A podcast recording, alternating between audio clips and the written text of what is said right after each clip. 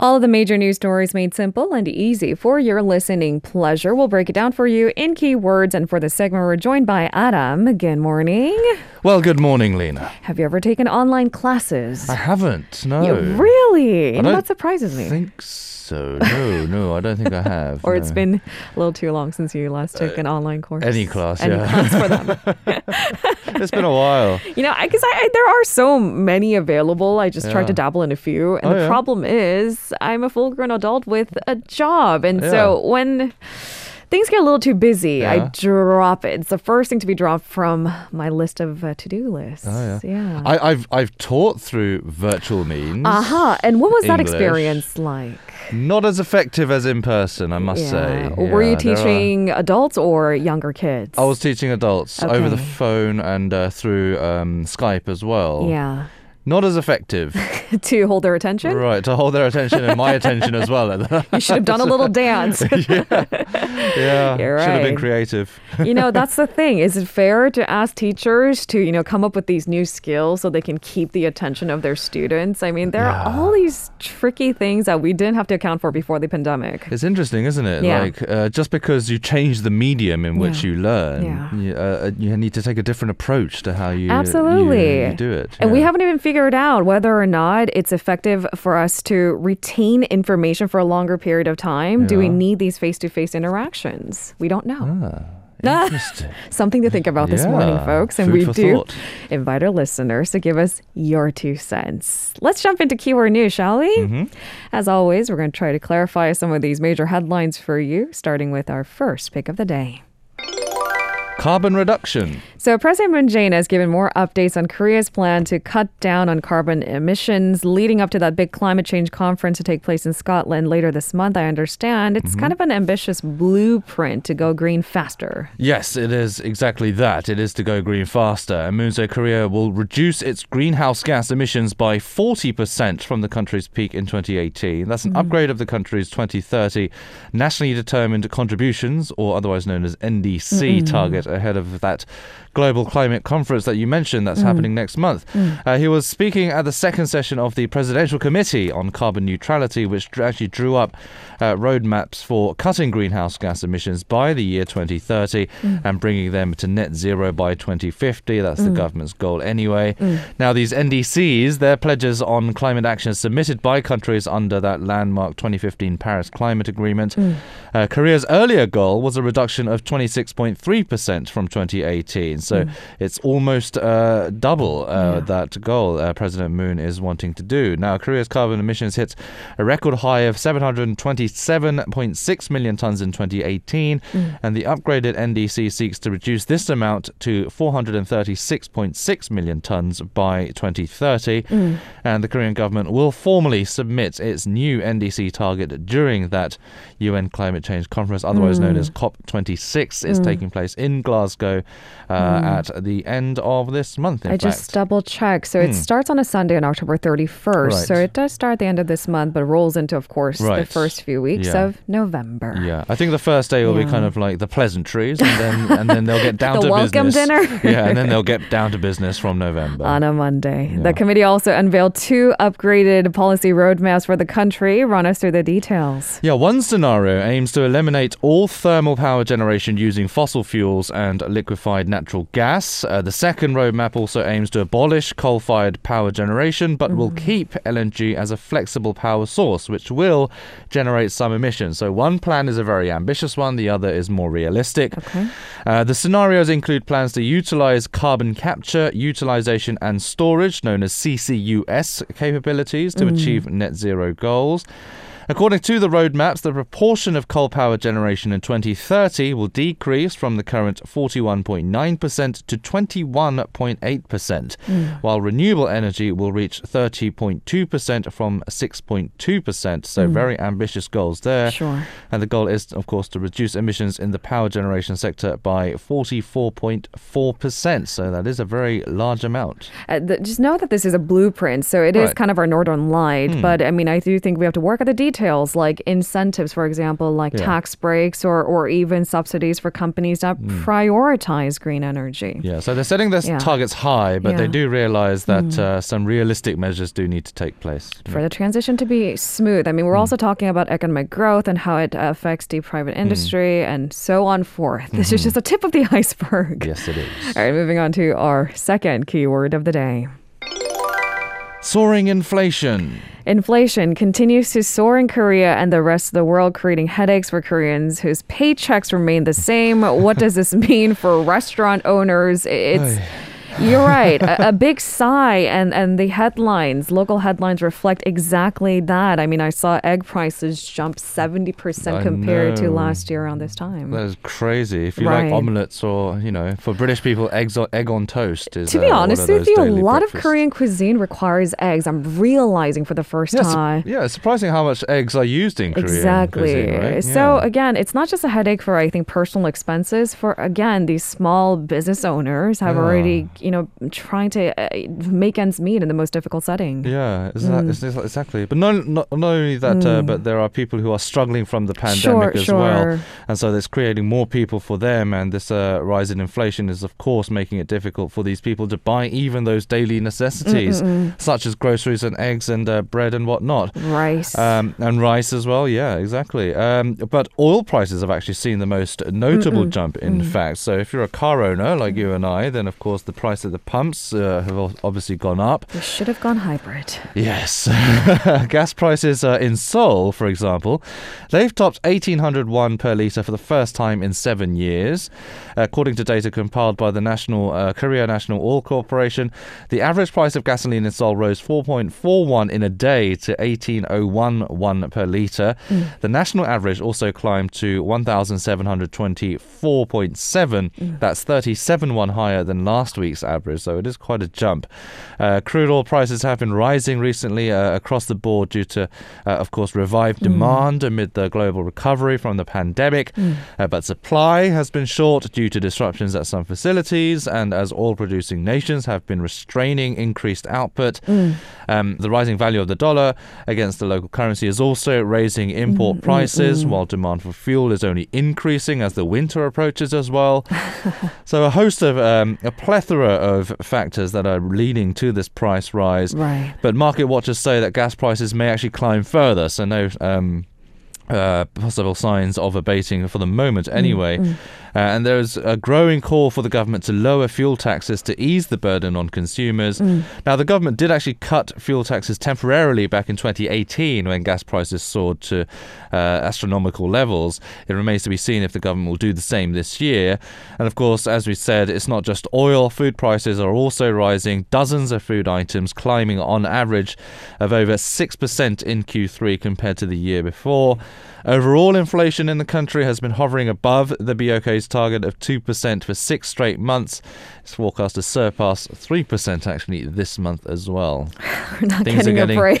Things are getting expensive, unfortunately. All right, with uh, not necessarily a solution in sight for the Right. foreseeable future. So managing my expenses, all right. I might use this opportunity to uh, lose some weight. No. by Cut not down on groceries. yeah. All right, we'll leave it there for now. On to our third keyword of the day.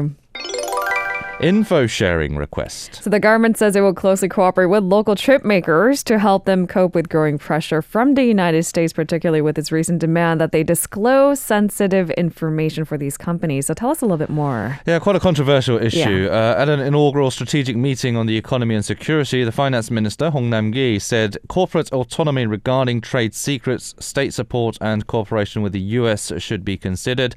And now, the U.S. Department of Commerce last month actually asked global chip makers to provide information on their inventories and other details by November 8th to, quote, help improve trust and transparency. This has prompted concerns about potential leaks of trade secrets crucial to the national economy. Uh, the US said the request was part of efforts to resolve the chip shortage. Um, Hong said the government will continue to consult with the US over the matter, but he also stressed the need to consider how sensitive the information can be and ways the government can ease the burden on companies. Hong also said the country will soon make a decision on whether to join the CPTPP.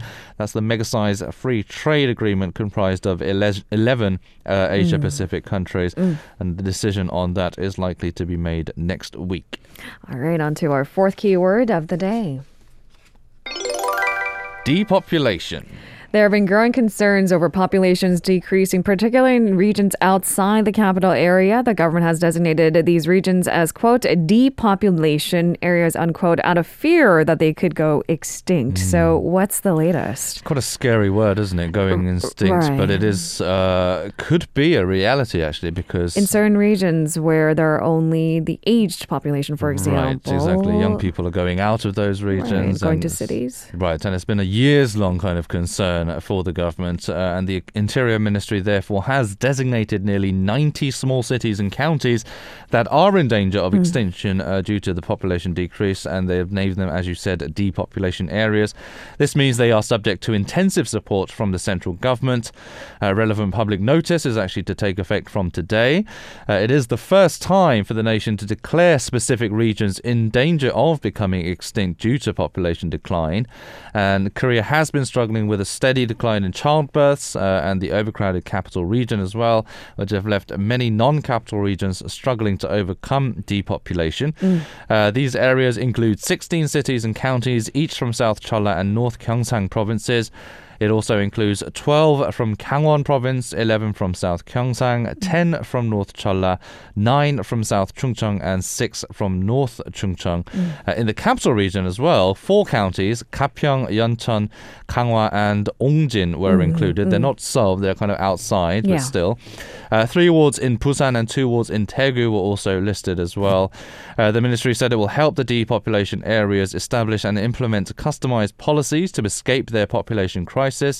In addition, the government will pump 1 trillion won annually for a period of 10 years to these areas to help them create more jobs, uh, entice and induce young people, and increase their living population. So, essentially, make it more attractive so young people want to migrate there and maybe set up shop. Mm-hmm.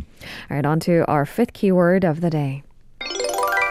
Colin Powell dies. So tributes are pouring Hmm. in for Colin Powell, the retired four-star general who became America's first black Secretary of State and chairman of the Joint Chiefs of Staff. When he retired first in 2013, he was, I think, touted as one of the most powerful people in all of America. Right. He is said to have passed away due to complications from COVID-19. Tell us a little bit more about this story. Right. Uh, Powell, who was actually fully vaccinated against COVID, uh, had several underlying conditions. He had been suffering from Parkinson's disease and had been treated recently uh, for multiple myeloma, according to a Powell family spokesman. Now, that illness is a type of blood cancer that hurts the body's ability to fight infections. So that seems to be the most likely reason why uh, he died from uh, complications from COVID 19. Uh, it's not official, though.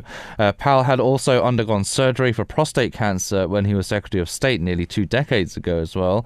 Uh, leaders and former colleagues have held him as a leader and a hero.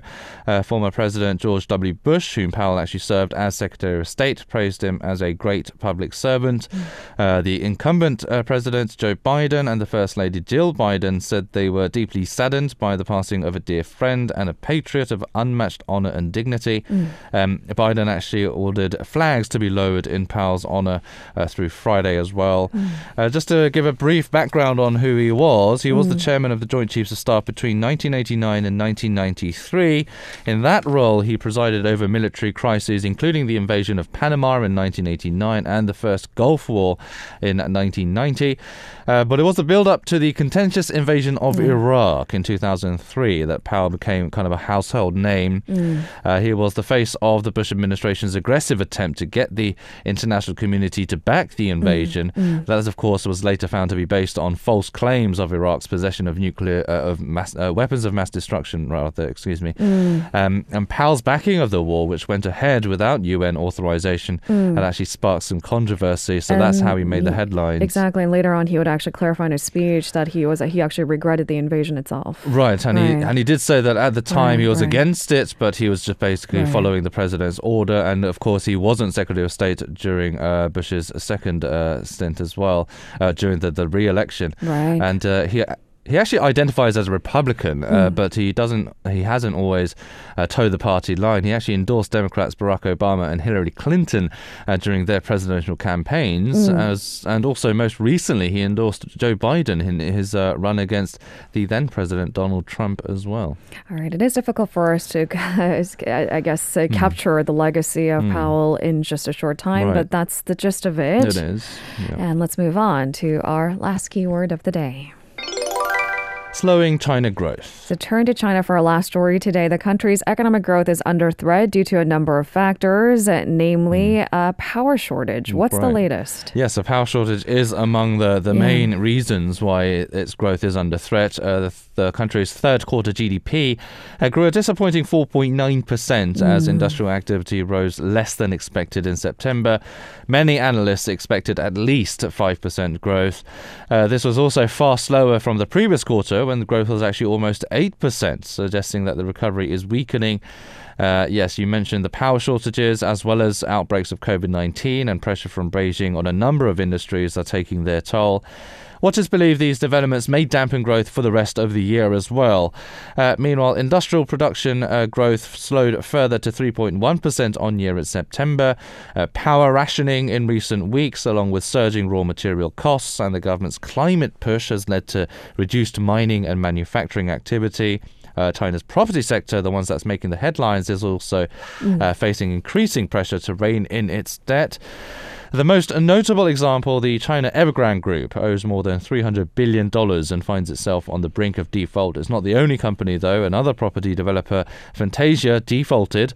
Uh, Holdings, another firm, has warned it is at the is a, it is at risk of going down the same path as well. And of course, how does this uh, impact the global uh, Mm. economic crisis? I-, I think that is something we're all watching out for. Certainly will impact it, yes. Thank you very much, Adam, for today's coverage. That was a lot of grounds to cover. It was a lot, wasn't it? Yeah. we'll do it again tomorrow, won't we? we will. I'll see you then. See you tomorrow. If you're listening to our program using the podcast service, just a reminder that we do go live Monday through Friday, 7 a.m. Korea Standard Time. So tune in and help us make the show more informative by giving us your input. See you bright and early on Good Morning Seoul.